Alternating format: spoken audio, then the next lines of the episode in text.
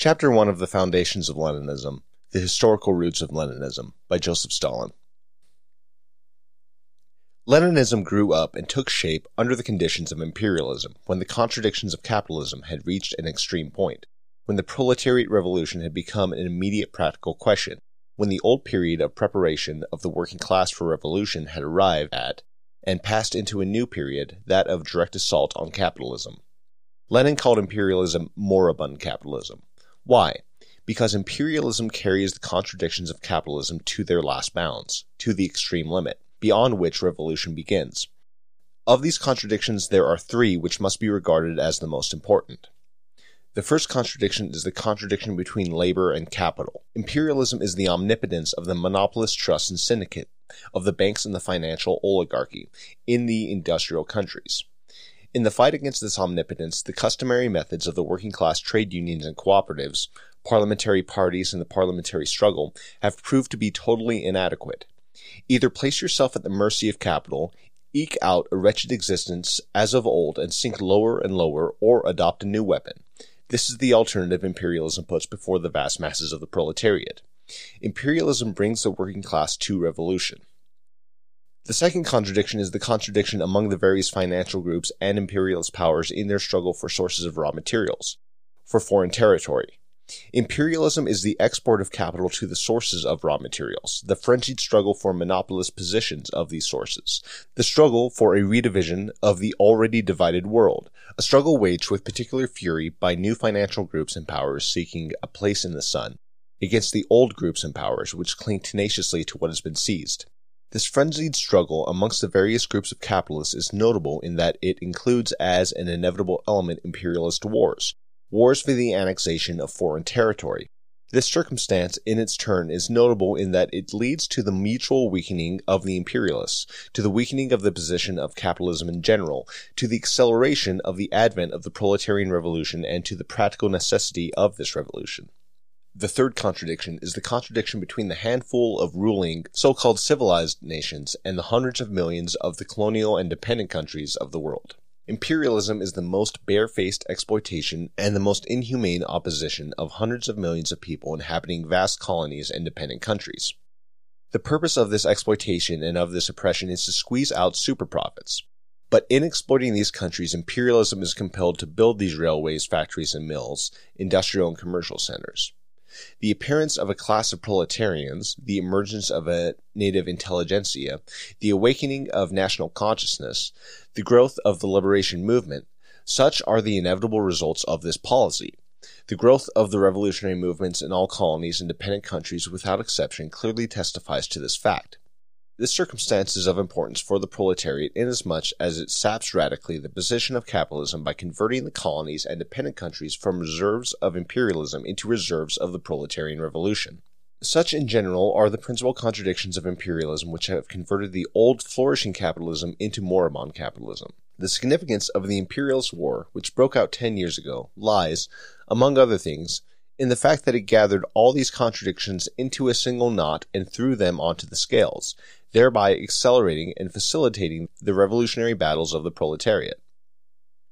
In other words, imperialism was instrumental not only in making the revolution a practical inevitability, but also in creating favorable conditions for a direct assault on the citadels of capitalism. Such was the international situation which gave birth to Leninism.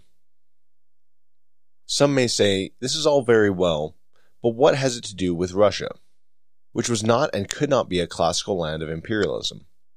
What has it to do with Lenin, who worked primarily in Russia and for Russia? Why did Russia, of all countries, become the home of Leninism, the birthplace of the theory and tactics of the proletarian revolution? Because Russia was the focus of all these contradictions of imperialism.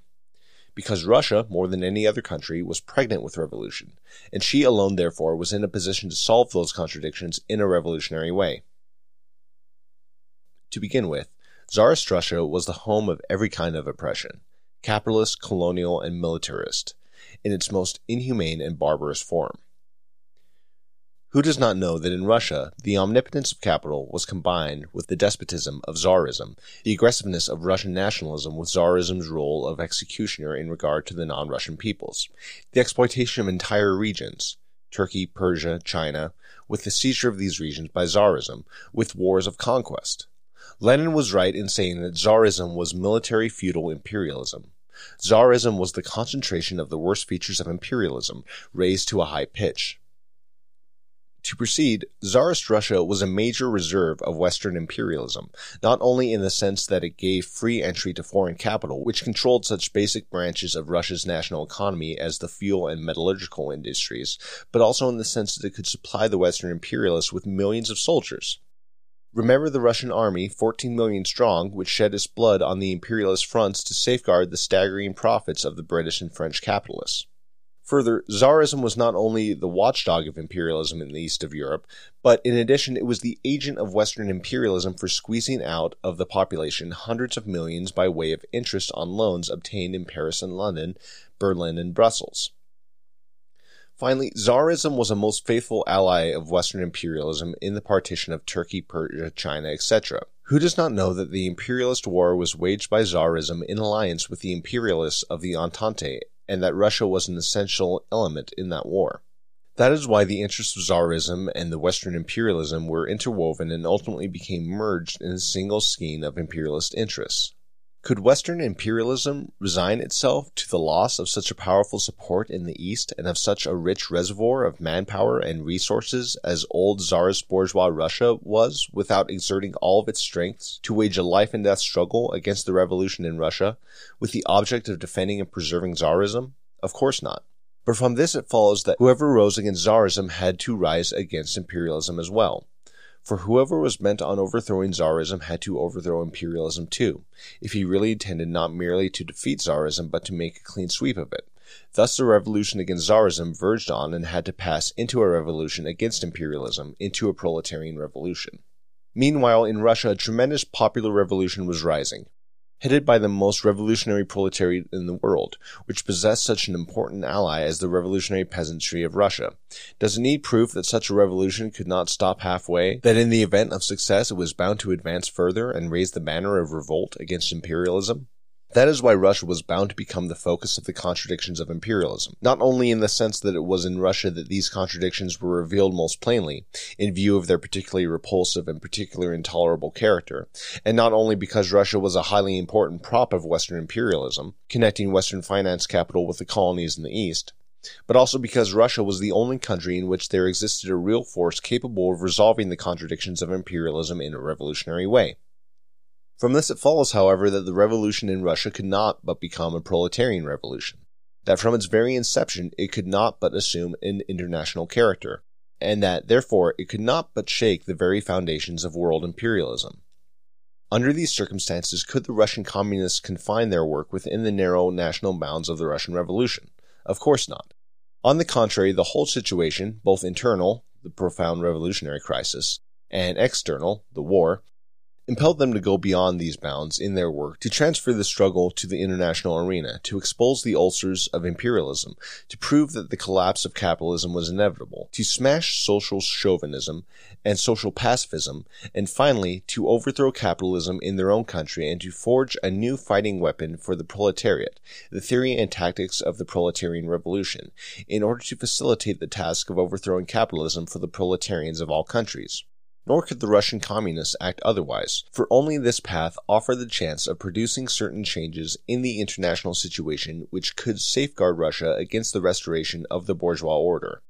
That is why Russia became the home of Leninism, and why Lenin, the leader of the Russian communists, became its creator.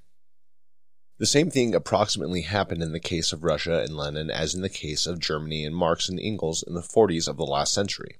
Germany at that time was pregnant with bourgeois revolution just like Russia at the beginning of the 20th century. Marx wrote at that time in the Communist Manifesto, quote, the communists turn their attention chiefly to Germany because that country is on the eve of a bourgeois revolution that is bound to be carried out under more advanced conditions of European civilization and with a much more developed proletariat than that of England was in the 17th and of France in the 18th century and because the bourgeois revolution in Germany will be but the prelude to an immediately following proletarian revolution. In other words, the center of revolutionary movement was shifting to Germany. This can hardly be any doubt that it was this circumstance noted by Marx in the above quoted passage that served as the probable reason why it was precisely Germany that became the birthplace of scientific socialism and why the leaders of the German proletariat, Marx and Engels, became its creators. The same, only to a still greater degree, must be said of Russia at the beginning of the 20th century. Russia was then on the eve of a bourgeois revolution. She had to accomplish this revolution at a time when conditions in Europe were more advanced, and with a proletariat that was more developed than that of Germany in the 40s of the 19th, let alone Britain and France. Moreover, all the evidence went to show that this revolution was bound to serve as a ferment and as a prelude to the proletarian revolution. We cannot regard it as accidental that as early as 1902, when the Russian Revolution was still in an embryonic state, Lenin wrote the prophetic words in his pamphlet, What is to be Done?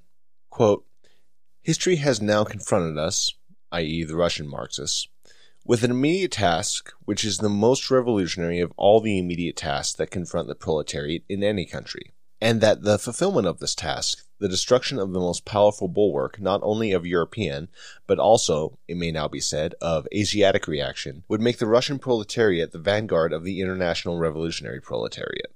In other words, the center of the revolutionary movement was bound to shift to Russia. As we know, the course of the revolution in Russia has more than vindicated Lenin's prediction. Is it surprising, after all this, that a country which has accomplished such a revolution and possesses such a proletariat should have been the birthplace of the theory and tactics of the proletarian revolution? Is it surprising that Lenin, the leader of Russia's proletariat, became also the creator of this theory and tactics and the leader of the international proletariat?